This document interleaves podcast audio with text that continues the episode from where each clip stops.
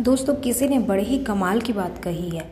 गांव में नीम के पेड़ कम हो रहे हैं और घरों में कड़वाहट बढ़ती जा रही है, जुबान में मिठास कम हो रही है और शरीर में शुगर बढ़ रही है। नमस्कार दोस्तों, मेरा नाम है आभा और आप सुन रहे हैं मेरा पॉडकास्ट।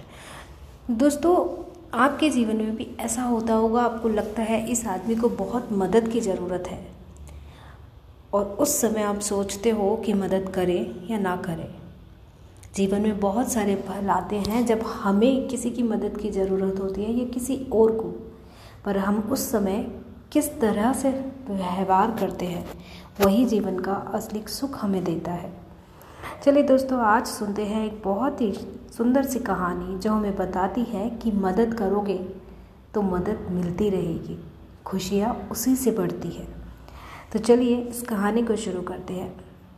एक बार की बात है, एक व्यक्ति थे और उन्होंने अपना सारा जीवन दूसरों की मदद करने में निकाल दिया। उन्हें हमेशा दूसरों की मदद करने में ही खुशी मिलती थी।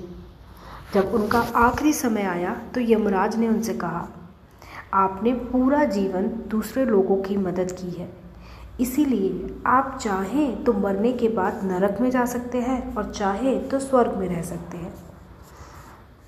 उस व्यक्ति ने सोचा और फिर कहा, मैं पहले नरक में जाना चाहता हूँ, वहाँ कैसा होता है मुझे वहाँ जानना है। अगर मुझे अच्छा लगेगा तो ठीक है, नहीं तो फिर मैं स्वर्ग में रहना चाहूँगा। यमराज उन्हें सबसे पहले नरक में लेकर जाते हैं और जब वहाँ व्यक्ति जाता है तो देखता है एक बहुत बड़ा सा हॉल है, वहाँ बहुत बड़ा टेबल लगा हुआ है और खाने की बहुत अच्छे अच्छे सामान वहाँ पर रखे हुए हैं, लेकिन फिर भी सभी लोग भूखे हैं। सबके चेहरे पर उदासी है और सबकी शक्लों पर साफ दिख रहा है कि उन्होंने बहुत समय से कुछ भी नहीं खाया है।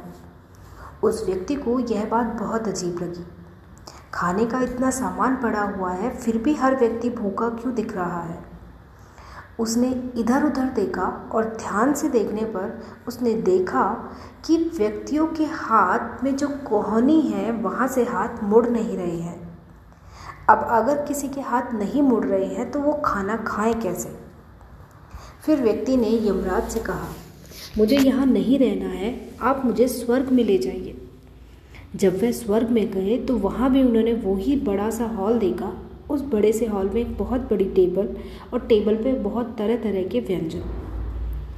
जिस तरह से नर्क में अच्छा खाना रखा हुआ था, यहाँ भी वैसा ही सेम खाना था, लेकिन अंतर था, यहाँ के लोग बहुत खुश दिखाई दे रहे थे।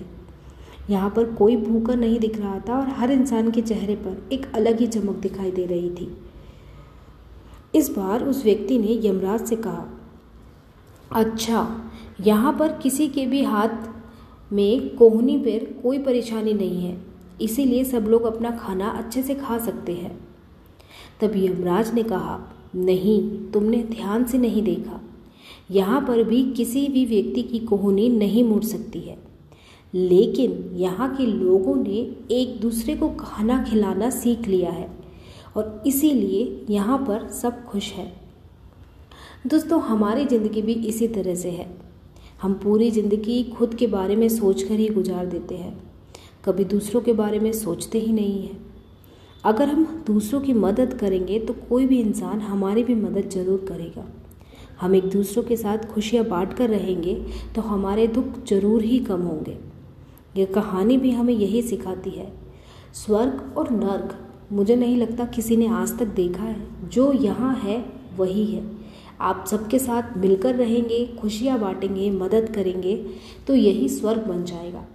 अगर आप सिर्फ अपने बारे में सोचेंगे, अकेले ही रहेंगे तो यही ज़मीन, यही घर आपको नर्क के भांति दिखाई पड़ेगा।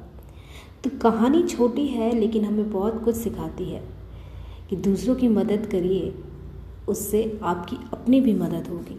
धन्यवाद।